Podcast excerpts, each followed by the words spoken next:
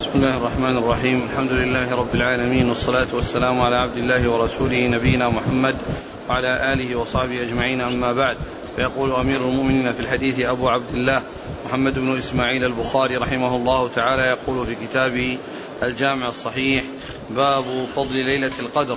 وقول الله تعالى إنا أنزلناه في ليلة القدر وما أدراك ما ليلة القدر. ليلة القدر خير من ألف شهر.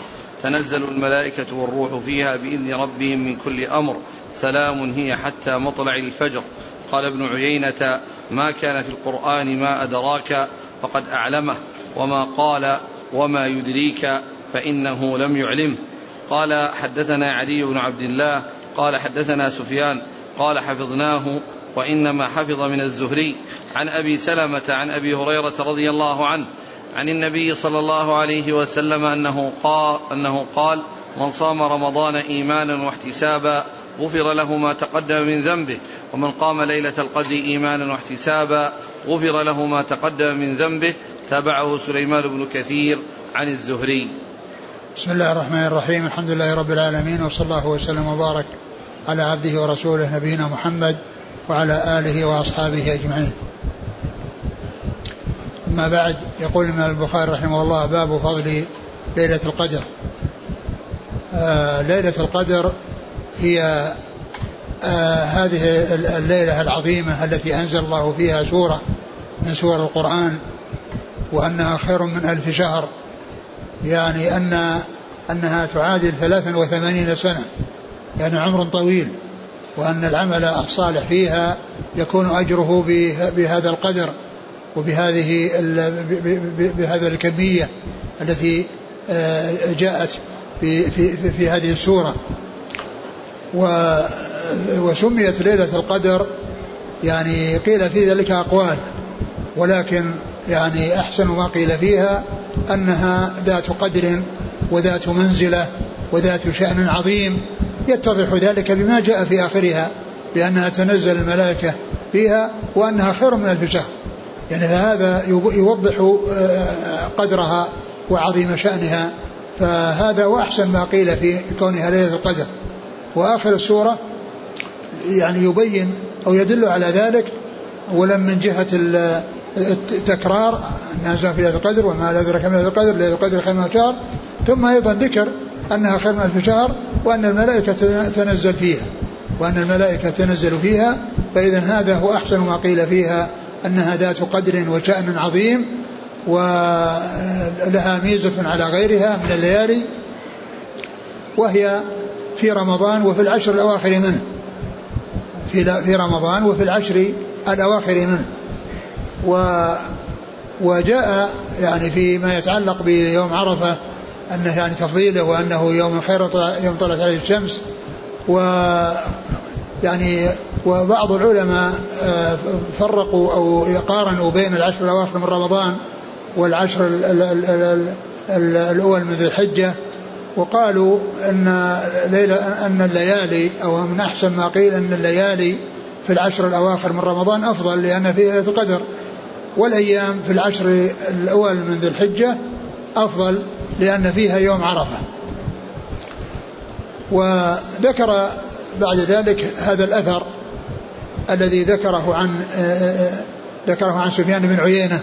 قال ما جاء في القرآن ما أدراك فقد أعلمه وما جاء فيه وما يدريك لم يعلمه. يعني وما أدراك يعني معناه أنه أخبره ومعنى ذلك أنها خير من ألف شهر وأنه تتنزل الملائكة فيها وأن هذا القدر العظيم يعني قد أعلم صلى الله عليه وسلم فيما يتعلق بعظيم شأنها وكذلك أعلم في ليال عشر تكون فيها لا تخرج عنها. في ليالي عشر وهي العشر الأواخر من رمضان تكون فيها.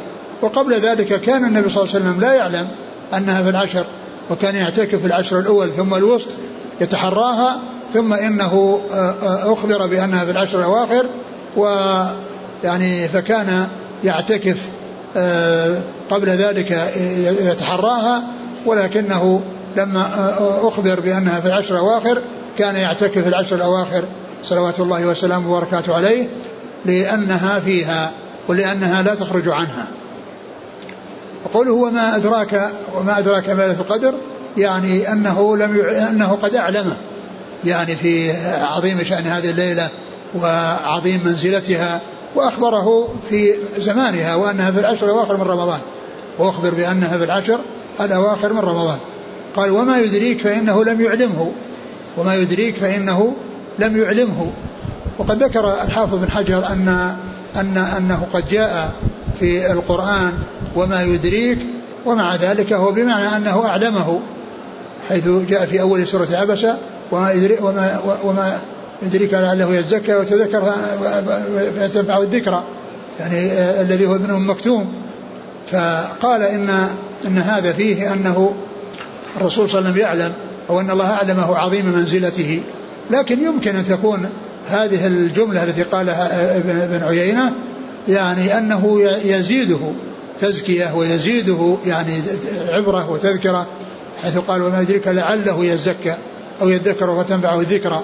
فإذا الرسول صلى الله عليه وسلم علم منه وأنه قد يحصل له شيء يعني بعد ذلك يعني آه، بما بما ذكر من أنه آه، يحصل له آه، التزكي ويحصل له أن تنفعه الذكرى.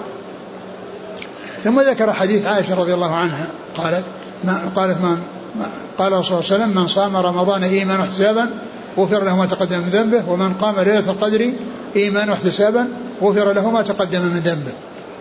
وهذا الحديث يدل على فضل يعني صيام رمضان وعلى فضل ليلة القدر. وقد جاء أيضا الحديث الذي سبق أن مر بنا يعني آه، في أن قيام رمضان آه، يكون يغفر له ما تقدم من ذنبه. من قام رمضان إيمانا واحتسابا غفر له ما تقدم من ذنبه. وهذا فيه تنصيص على ليلة القدر. وإن كانت ليلة القدر هي داخلة في في رمضان التي يدخل يكون قيامه يعني آه مكفرا آه، ما تقدم من ذنبه فتكون ليلة القدر كأنها ذكرت مرتين. مرة في اندراجها تحت الحديث العام اللي فيه قيام رمضان من قام رمضان لأن ليلة القدر منه.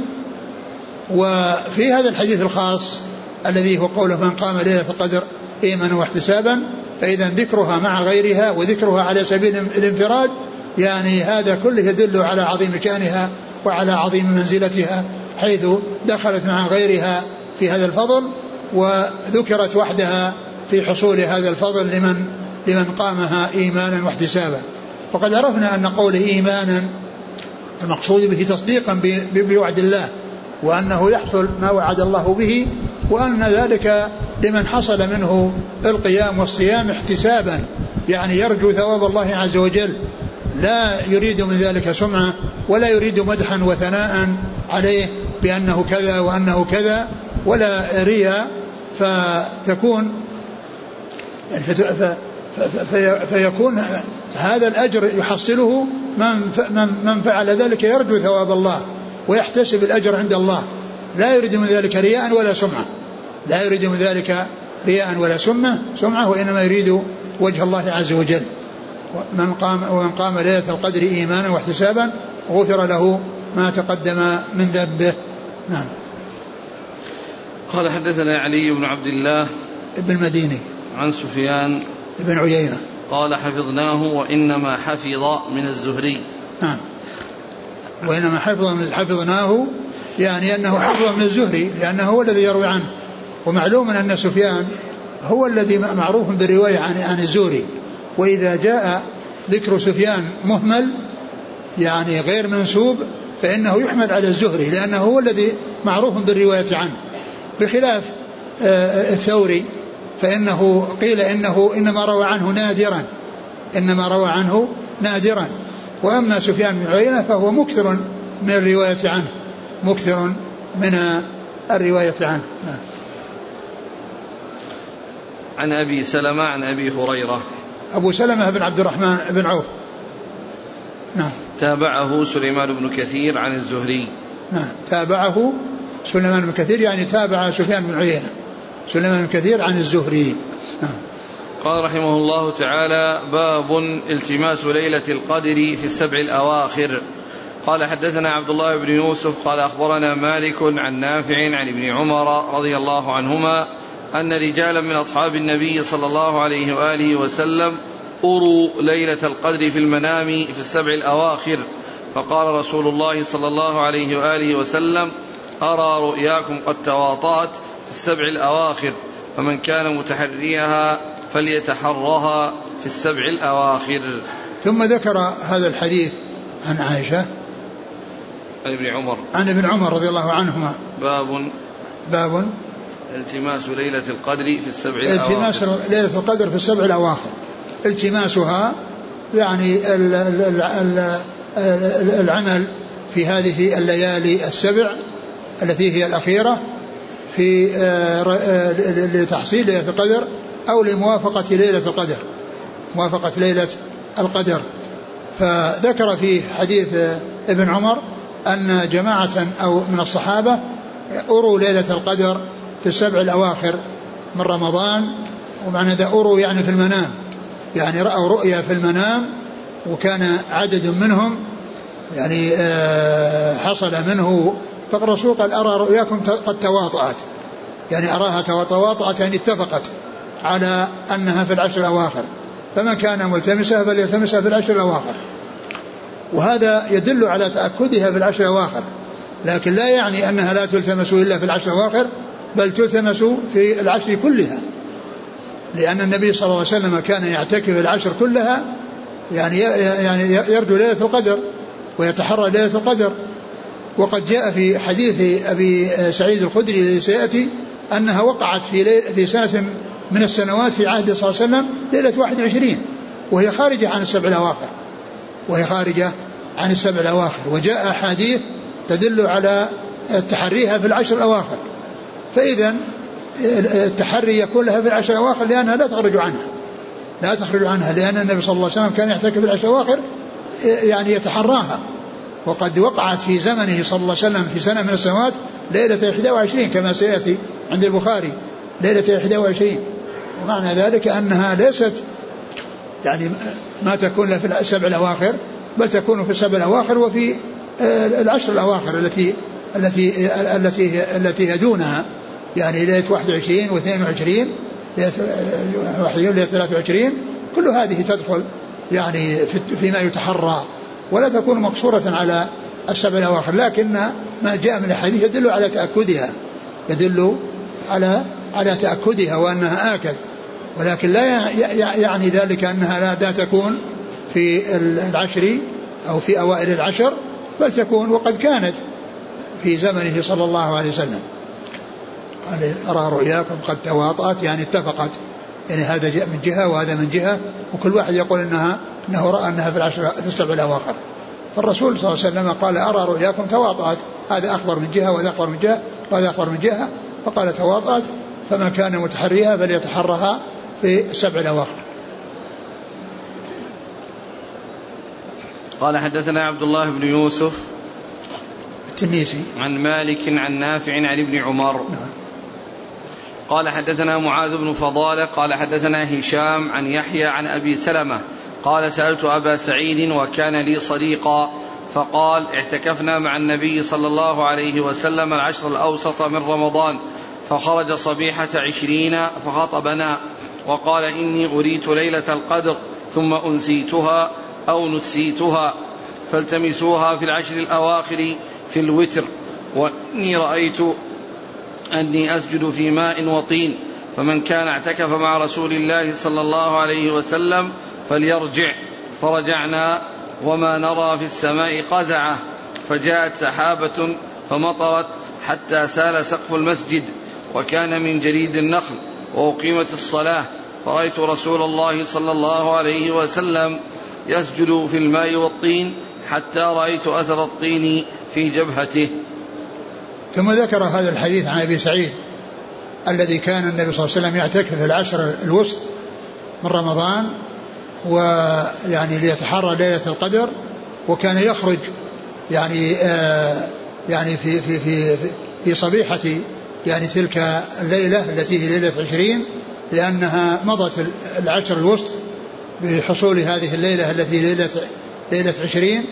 فكان خطب الناس وقال إني كنت إن إني كنت اعتكفت يعني العشر الأواخر العشر الوسط وأني يعني إن إنه أري ليلة القدر وأنه كان يسجد في صبيحة المواطين وقال يعني للناس ان أن يعودوا أو أن يبقوا على يستمروا على اعتكافهم يستمروا على اعتكافهم لهذه العشر التي تبدأ بالليلة القادمة التي هي ليلة 21 فثبتوا وبقوا على اعتكافهم واستمروا عليه فلما كانت صبيحة آه، ليلة 21 وقال أبو سعيد أنه نزل المطر وكان السقف من جريد النخل فخر السقف وكان المطر كثيرا فخر السقف ونزل في في مصلى رسول الله صلى الله عليه وسلم فكان يعني يسجد بالماء والطين ثم لما انصرف وإذا على على وجهه أثر الماء والطين.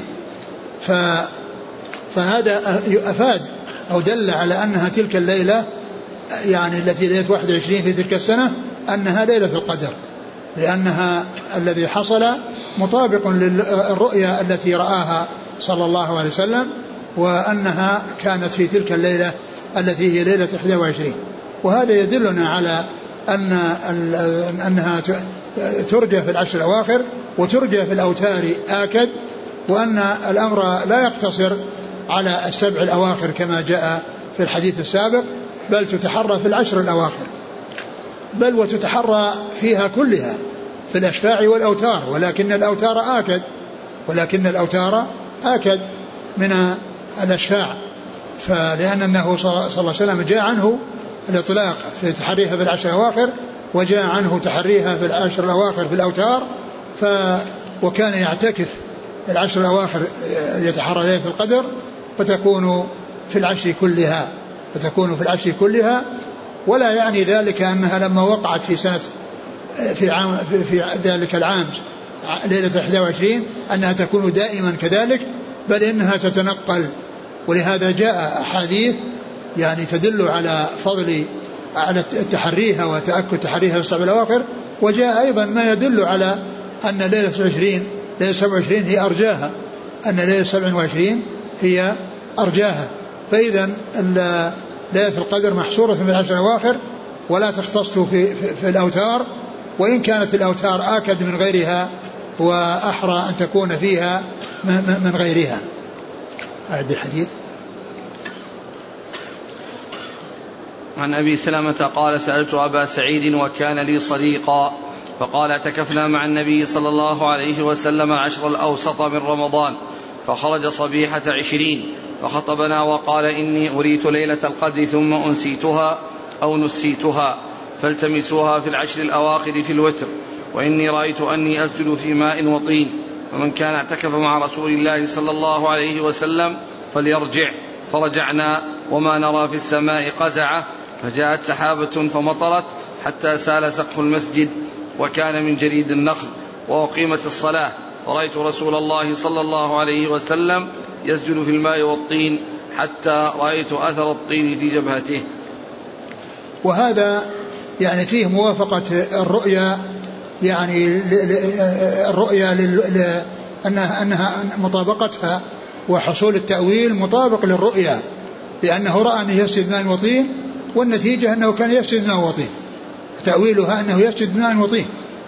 والرؤيا يعني يعني تأويلها يكون بالمطابقة ويكون بالمثال. وقد وقصة صاحب يوسف مثال مثال للنوعين. فإن الذي رأى أنه يعصر خمرا في المنام صار يعصر خمرا في اليقظة. والذي رأى أنه يحمل فوق رأسه خبزا تأكل الطير منه فإنه يقتل ويصلب وتأتي الطير وتنزل على يعني ذلك الدم الذي آه، في في في في مكان رأسه. وفي رأسه إذا كان الرأس يعني لم لم ينزل وإنما هو باقي فتأتي الطيور وتنزل. فهذا بالمثال. يعني هذا حصل بالمثال وأما الأول فهو بالمطابقة.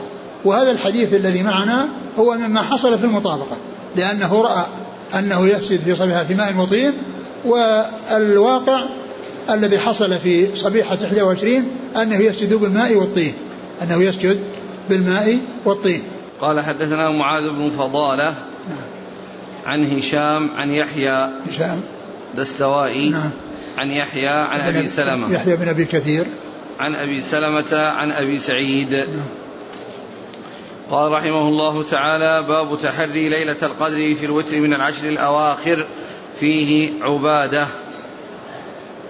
قال حدثنا قتيبة بن سعيد قال حدثنا إسماعيل بن جعفر قال حدثنا أبو سهيل عن أبيه عن عائشة رضي الله عنها أن رسول الله صلى الله عليه وآله وسلم قال تحروا ليلة القدر في العشر في الوتر من العشر الأواخر من رمضان. تحروا ليلة القدر في الوتر من العشر الأواخر من رمضان. وهذا وهذا الحديث مثل الحديث الذي قبله وترجمة باب تحري ليلة القدر في الوتر العشر الأواخر من رمضان. في الوتر يعني فيكون ذلك يبدأ من ليلة 21 إلى ليلة 29 هذه الأوتار. 21 23 25 27 29 هذه الأوتار. فيعني هنا قال هذا الحديث أن الرسول صلى الله عليه وسلم قال تحروا ليلة القدر في الوتر من في العشر أو في الوتر من العشر الأواخر من رمضان. وهو مثل الحديث الذي قبله الذي آه، حديث أبي سعيد أنه قال آه، يعني آه، الحديث الذي تقدم قال أرى رؤياكم الحديث الذي قبل هذا قال في قال في, في, في العشر. أرى رؤياكم قد تواطت في السبع الأواخر. لا الحديث اللي بعد قبل هذا. اللي مر الأخير. العشر الأواخر. نعم. قال العشر الأواخر في الوتر. في الوتر نعم. نعم. يعني هذا مثل الذي قبله. يعني هذا والذي قبله كله يعني يتعلق بالعشر الأواخر وفي الأوتار. نعم. قال باب تحري ليلة القدر في الوتر من العشر الأواخر فيه عبادة. حديث عبادة سيأتي. نعم. قال حدثنا قتيبة بن سعيد. قتيبة نعم. قتيبة بن سعيد هو هو قتيبة بن سعيد بن طريف بن جميل بن جميل بن طريف البغلاني. وبغلان قرية من قرى بلخ وهي من من من, من أقليم خراسان. و, و, و واسمه قتيبة واحيانا وكثيرا ما يأتي بدون أن ينسب وأحيانا ينسب كما هنا قتيبة بن سعيد ولكن لا لبس فيه سواء نسب أو لم ينسب لأن قتيبة آآ آآ لأن قتيبة بن سعيد هو الوحيد الذي يسمى بهذا الاسم في رجال الكتب الستة. رجال الكتب الستة بالآلاف وليس فيهم شخص يسمى قتيبة إلا قتيبة بن سعيد. فإذا سواء نسب أو لم ينسب لا يلتبس بغيره. المهمل هو الذي يتفق الاسم ويختلف اسم الأب. يعني يتفق الأسماء في, في, في اسمه في الاسم وفي اسم الأب يكون اختلاف. اتفاق مؤتلف ومختلف. مؤتلف في الاسم مختلف بالنسبة لاسم الأب. هذا ليس من هذا القبيل. هذا يقال له من من الأسماء المفردة التي لا تتكرر التسمية بها. الأسماء المفردة التي لا تتكرر التسمية بها هذا قتيبة يصلح يعني أن يكون أن يكون داخلا في هذه في, في, في هذا في هذا في هذا النوع الذي هو الأسماء المفردة. لأن آه، الكتب الستة على كثرة آه، رواتها وأنهم بالآلاف لا يوجد فيهم رجل يقال له قتيبة إلا قتيبة بن سعيد. لا يوجد فيه. لكن فيما يتعلق باسم الأب نعم في من يسمى قتيب أبو قتيبة ومن كنيته أبو قتيبة وهو سلم بن سعيد من رجال البخاري سلم بن قتيبة. فهو أبو قتيبة وسلم بن قتيبة. لكن الكلام في الاسم نفسه كون الشخص يسمى بقتيبة لا يوجد في الكتب الستة إلا قتيبة بن سعيد. فهذا يسمونه في المصطلح المفرد أو الأسماء المفردة. الأسماء المفردة التي لا تتكرر التسمية بها. ولهذا لما ذكر الحافظ بن حجر في تفسير المنتبه آه، بتحرير المشتبه وأنه ذكر من يسمى أحمد أحمد فقال أحمد على الجادة. يعني أسماء كثيرة ما لها حصر لمن يسمى أحمد. ثم ذكر شخص آخر يعني آه، يلتبس بهذا ويشتبه به وهو أجمد بالجيم شخص يسمى أجمد. فيعني يلتبس بأحمد وقد يكون التصحيف بينهما. فقال أحمد الجادة. يعني الأسماء التي ما لها حد كثيرة الجادة في الطريق المسلوك في تسمية أحمد. وأجمد هذا شخص واحد. يقال له أجمد يعني بالجيم. فهذا من جنس الأسماء المفردة الذي هو أجمد. أنه لا تتكرر التسمية. لا تتكرر التسمية. ومن ذلك في صحيح مسلم رجل يقال له سعير بن الخمس. هو اسمه واسم أبيه من الأسماء المفردة. اسمه سعير وأبوه الخمس. فهي من الأسماء المفردة. ومن طريف ما ذكر في ترجمته ترجمة هذا الذي هو سعير بن خمس أنه آه أنه أغمي عليه. فظنوا أنه مات. وغسلوه وكفنوه. ووضعوه على النعش. فتحرك. فأزالوا الكفن وأعادوا إليه ثيابه وعاش. وولد له ابن اسمه مالك هو من رجال الحديث ومن الرواة. يعني ولهذا الذهبي رحمه الله ذكر من يشبهه في جزء له سماه من عاش بعد الموت. من عاش بعد الموت. يعني يظن أنه مات ثم صار حيا ثم صار حيا ولم يمت. مثل هذا الذي حصل لسعير بن الخمس نعم. قتيبة بن سعيد. عن إسماعيل بن جعفر. نعم. عن أبي سهيل. أبو سهيل هو نافع. نافع ابن أبي عامر. نافع ابن أبي عامر وهو عم مالك بن أنس. عم اسمه نافع. وأبو أنس مالك بن أنس أنس. أنس بن مالك. أنس بن مالك بن أنس ابن أبي عامر. ابن أبي عامر ولا ابن نعم. مالك؟ ها؟ نعم. ابن أبي عامر الأصبحي. نعم يعني هذا وهذا نافع؟ نافع بن مالك بن نعم أبي عامر. إذا فيه مالك في مالك. نافع بن مالك وأنس ابن مالك. يعني جد مالك يعني اسمه مثل اسم جده. وعم مالك هو نافع. ونافع هذا هو الذي يروي عنه. قال أبو سهيل الذي هو نافع ابن مالك ابن أبي عامر الأصبحي. وهو عم أنس بن مالك يروي عن عمه عن عمه آه، أبي سهيل الذي هو نافع. وأما أبوه أنس بن مالك فهذا لا, لا, لا ليس له رواية في الكتب الستة. ليس من رجال الكتب الستة. ولا أدري هل له رواية أخرى في خارج الكتب الستة. أما هذا فهو من فهو من من من, من, من, من رجال التقريب. ولكن لا أدري هل هل خرج له أصحاب الكتب كلهم أو بعضهم. لا أتذكر الآن. لكنه من رجال الكتب الستة. عن عن أبيه عن عائشة. نعم. أبيه له مالك ابن أبي عامر. نعم. قال حدثنا إبراهيم بن حمزة قال حدثني ابن أبي حازم والدراوردي عن يزيد عن محمد بن إبراهيم عن أبي سلمة عن أبي سعيد الخدري رضي الله عنه قال كان رسول الله صلى الله عليه وآله وسلم يجاور في رمضان العشر التي في وسط الشهر فإذا كان حين يمسي من عشرين ليلة من عشرين ليلة تمضي ويستقبل إحدى وعشرين رجع إلى مسكنه ورجع من كان يجاور معه وأنه أقام في عشر أنه أقام في شهر جاور فيه الليلة التي كان يرجع فيها فخطب الناس فأمرهم ما شاء الله ثم قال كنت أجاور هذه العشر ثم قد بدا لي أن أجاور هذه العشر الأواخر فمن كان اعتكف معي فليثبت في معتكفه وقد رأيت هذه الليلة ثم أنسيتها فابتغوها في العشر الأواخر وابتغوها في كل وتر وقد رأيتني أسجد في ماء وطين فاستهلت السماء في تلك الليلة فأمطرت فوكف المسجد في مصلى النبي صلى الله عليه وآله وسلم ليلة إحدى وعشرين. فبصرت فبصرت عيني. نظرت إليه. نظرت إليه انصرف من الصبح. وجهه ممتلئ طينا وماء. ثم ذكر هذا الحديث عن أبي سعيد وهو مثل الذي قبله.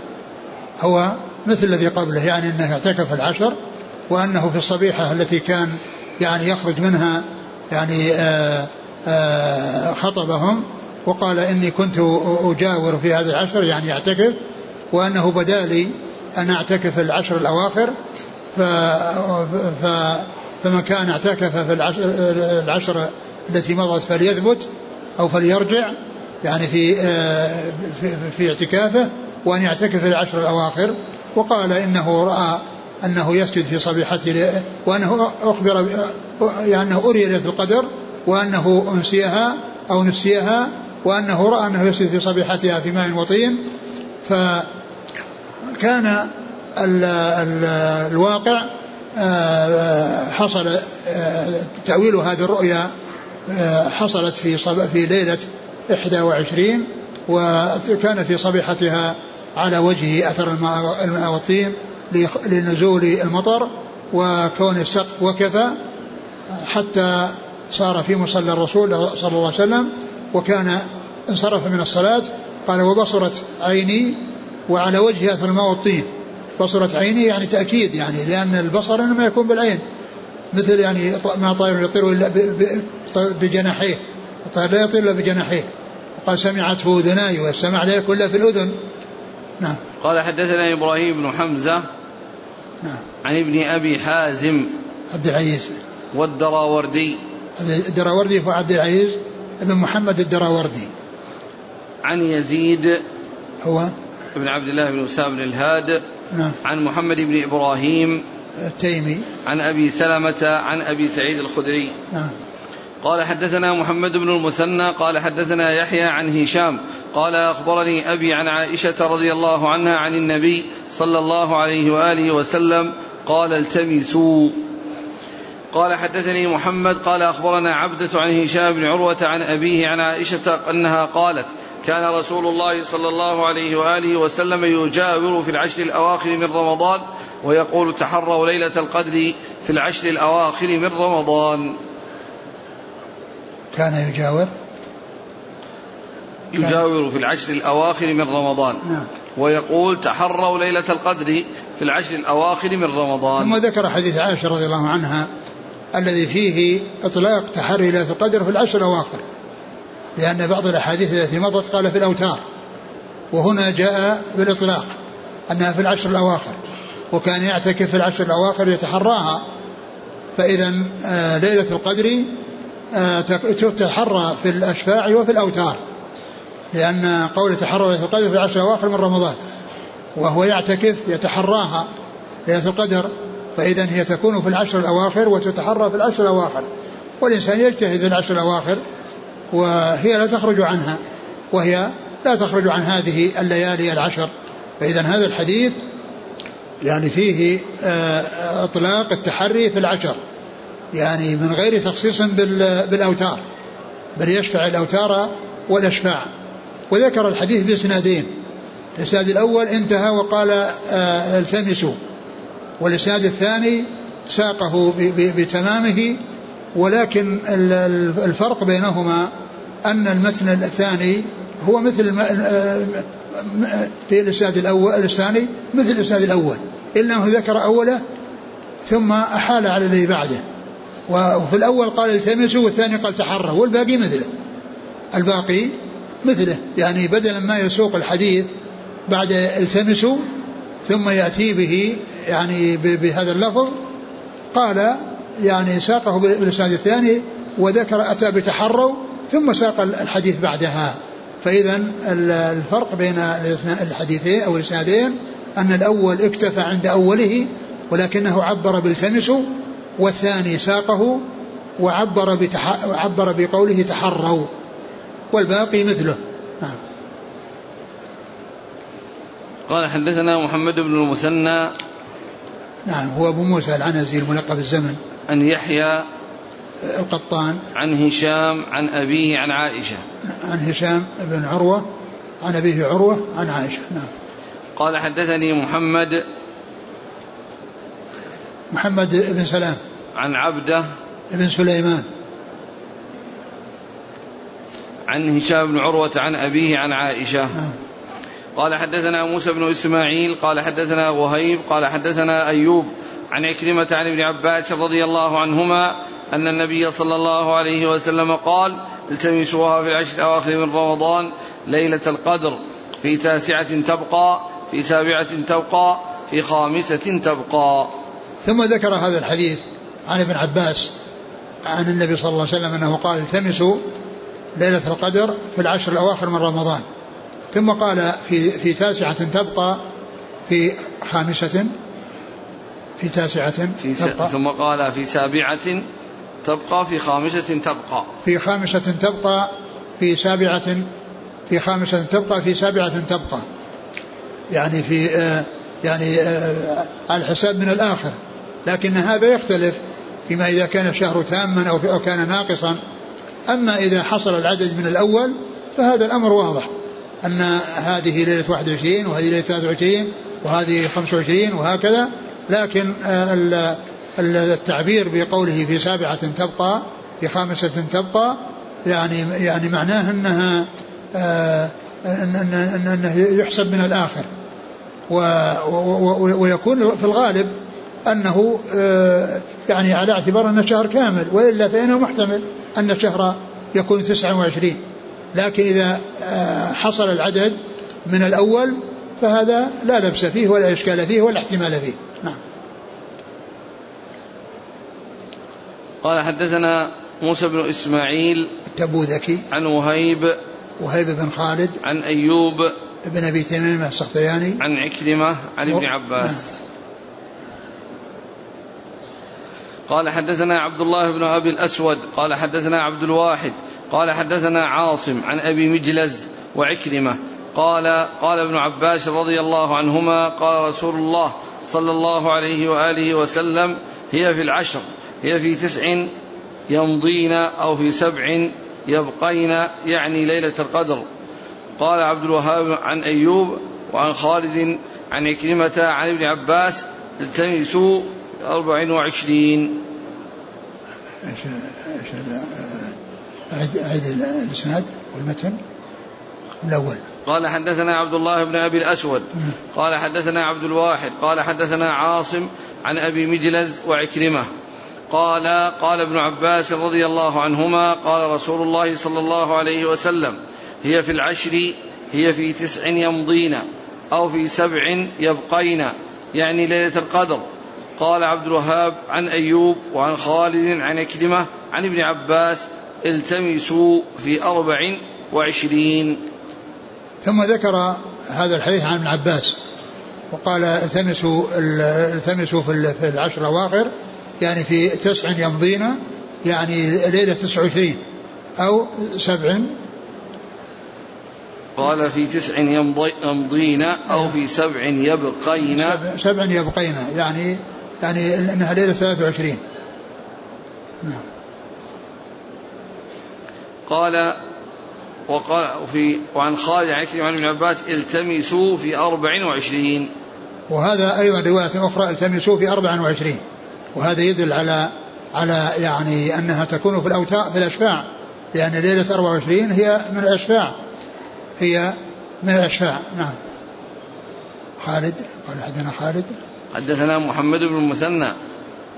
لا الإسناد أي نعم. نعم. قال هذا حدثنا عبد الله بن أبي الأسود. نعم. عبد الله بن محمد بن أبي الأسود. نعم. عن عبد الواحد. بن زياد. عن عاصم. الأحول. عن أبي مجلز. نعم. لاحق بن حميد. نعم. وعكرمة. عن ابن عباس. نعم. قال عبد الوهاب. بن عبد المجيد الثقفي. عن, عن أيوب. نعم. وعن خالد عن عكرمة. خالد هو؟ الحذاء. نعم. عن عكرمة عن ابن عباس. نعم. التمسوا في أربع وعشرين. نعم. قال حدثنا محمد بن المثنى قال حدثنا خالد بن الحارث قال حدثنا حميد قال حدثنا أنس عن عبادة بن الصامت رضي الله عنهما أنه قال خرج النبي صلى الله عليه وسلم ليخبرنا بليلة القدر فتلاحى رجلان من المسلمين فقال خرجت ليخبركم بليلة القدر فتلاحى فلان وفلان فرفعت وعسى أن يكون خيرا لكم فالتمسوها في التاسعة والسابعة والخامسة. ثم ذكر حديث عبادة بن الصامت وهذا الذي أشار إليه في ترجمة سابقة حيث قال في حديث عبادة في حديث عبادة هذا هو الذي أشار إليه هناك في ترجمة مضت وذكر فيه أن الرسول صلى الله عليه وسلم قال إنه يعني خرج ليعلمهم بليلة القدر وأنه أريها وأنه تلاحى يعني شخصان يعني فالرسول صلى الله عليه وسلم نسي يعني نسي أو نسي يعني هذه الليلة ثم قال وعسى أن يكون خيرا. وعسى أن يكون خيرا يعني أن أن إخفاءها وعدم تعيينها في تلك الليلة في ليلة معينة أنهم يجتهدون في, في, في الليالي كلها من أجل تحريها. فيعني هذا الذي حصل يعني كونه يخبرهم بها في تلك الليلة أو في تلك السنة حيل يعني يعني يعني حصل نسيانه يعني بسبب التلاحي الذي حصل بين رجلين وانشغل بهما عليه الصلاة والسلام فحصل النسيان وقال عسى أن يكون خيرا. يعني كونه ما, ما كونها نسيها ولم يخبره بها عسى أن يكون خيرا حتى يجتهدوا حتى يجتهدوا في, في, في العشر كلها حتى يجتهدوا في الليالي العشر كلها من أجل تحريها ومن أجل طلبها. قال عسى أن يكون خيرا.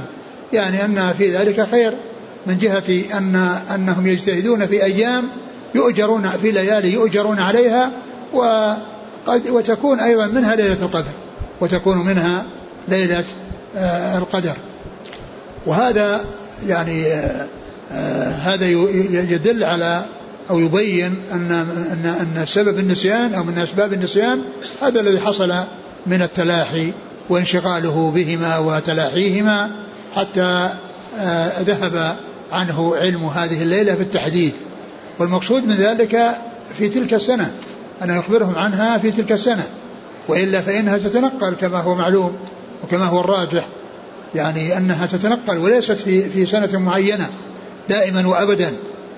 ولهذا وقعت في عام 21 ولكن لا يقال أنها دائما في عام 21 بل جاء ما يدل على أن آكدها 27 جاء ما يدل على أن آكد ما تتحرى فيه 27 ولكنه يعني خفي عليه في تلك الليلة في تلك السنة.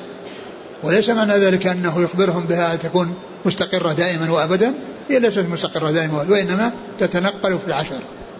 قال حدثنا موسى بن إسماعيل قال حدثنا محمد بن المثنى عن خالد بن الحارث. إيش إيش؟ قال حدثنا محمد بن المثنى. لا أول. هو هذا. ها؟ هو محمد بن المثنى. أول حدثنا أول إسناد. محمد بن المثنى نعم. عن خالد بن الحارث نعم. عن حميد عن أنس عن عبادة. حميد بن أبي حميد الطويل عن أنس بن مالك عن عبادة بن الصامت رضي الله عنهما. بعض النسخ جعل له عنوان باب رفع معرفة ليلة القدر لتلاحي الناس. أي نعم. يعني الحديث يعني يدل على هذا. آه، يعني رفع ليلة القدر رفع يعني آه، علمها علمه بها. أو إخبارهم إخباره إياهم بها بسبب التلاحي آه. قال رحمه الله تعالى باب العمل في العشر الأواخر من رمضان. قال حدثنا علي بن عبد الله قال حدثنا سفيان عن أبي يعفور عن أبي الضحى عن مسروق عن عائشة رضي الله عنها أنها قالت كان النبي صلى الله عليه وسلم إذا دخل العشر شد مئزره وأحيا ليله وأيقظ أهله. ثم قال العمل في العشر الأواخر. يعني أن العشر الأواخر من رمضان يكون لها ميزة على غيرها في العمل. الناس يجتهدون في رمضان كله ولكن يزيد اجتهادهم في العشر الأواخر لأن فيها ليلة خير من ألف شهر. لأن فيها ليلة واحدة هي خير من ألف شهر. ولأن فيها الختام. وأن الإنسان إذا حصل منه تقصير في آه، العشر الأول والعشر الوسط فإنه يعمل على تلافي هذا التقصير بأن يجتهد في العشر الأواخر لأن هذه المناسبة العظيمة والفرصة الثمينة التي هي آه، آخر الشهر والتي فيها ختام الشهر وفيها ليلة خير من ألف شهر فيجتهد الإنسان فيها.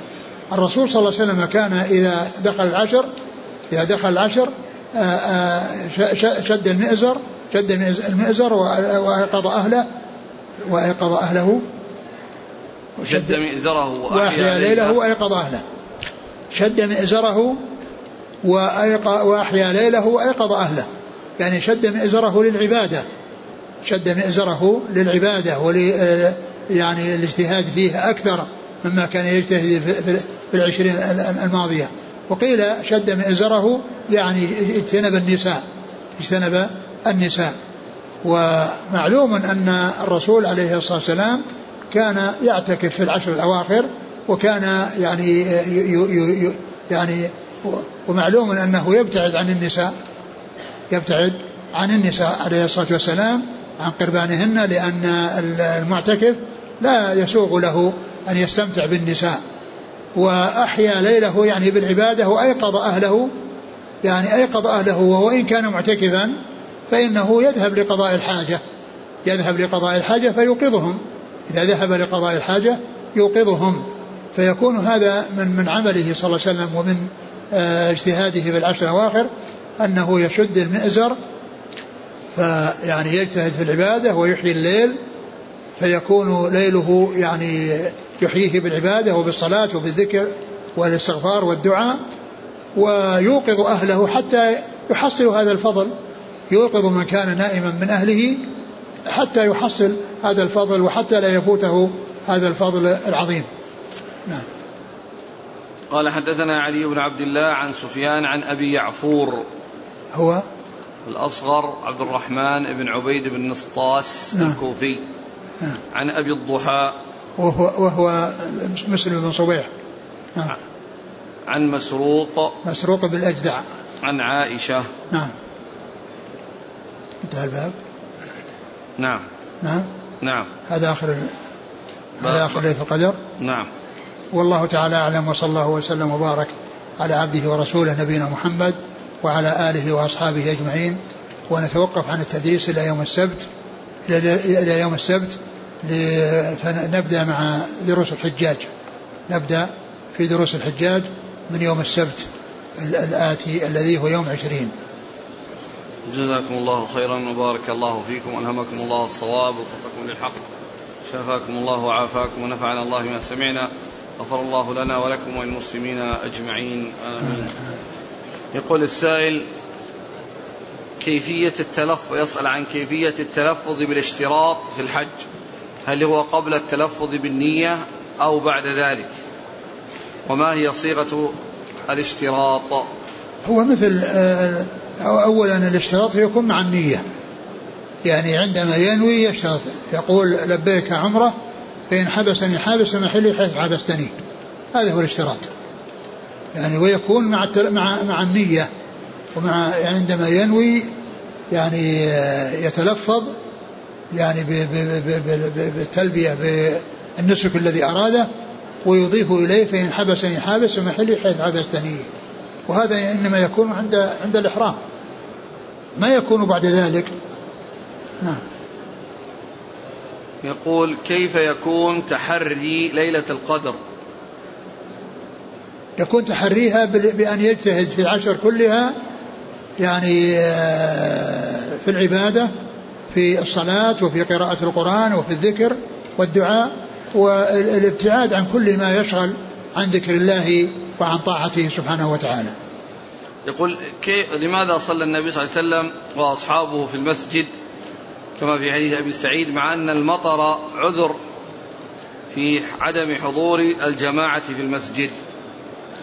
أولا معلوم أن المطر والسحاب إنما نشأ وهم في المسجد. يعني كما جاء ما في ما في السماء من قزعة. ما فيه يعني آه، شيء.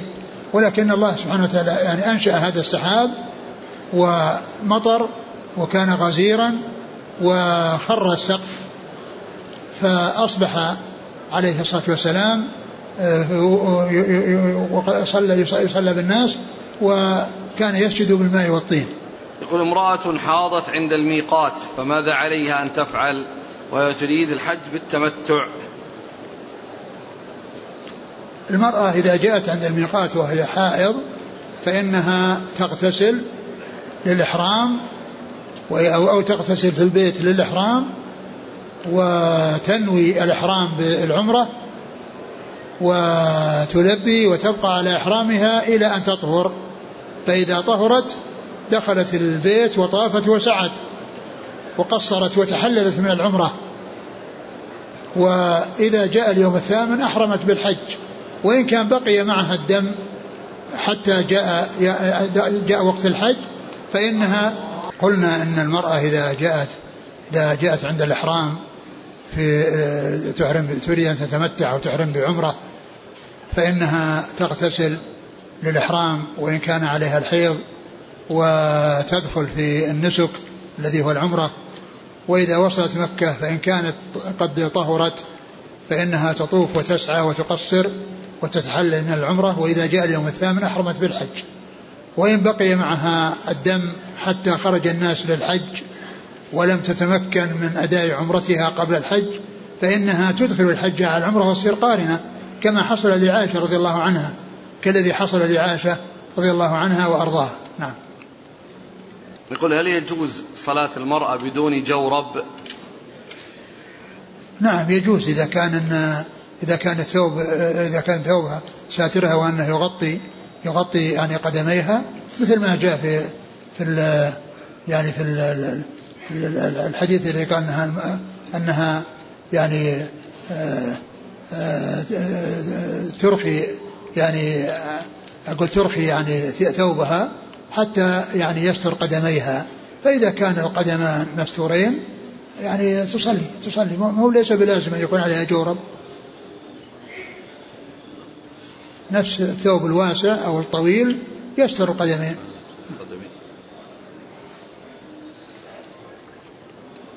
يقول من أحرم بعمرة متمتعا واعتمر ثم تحلل من عمرته وبقي ينتظر يوم التروية هل يجوز له أن يذهب إلى جدة من أجل مصلحة؟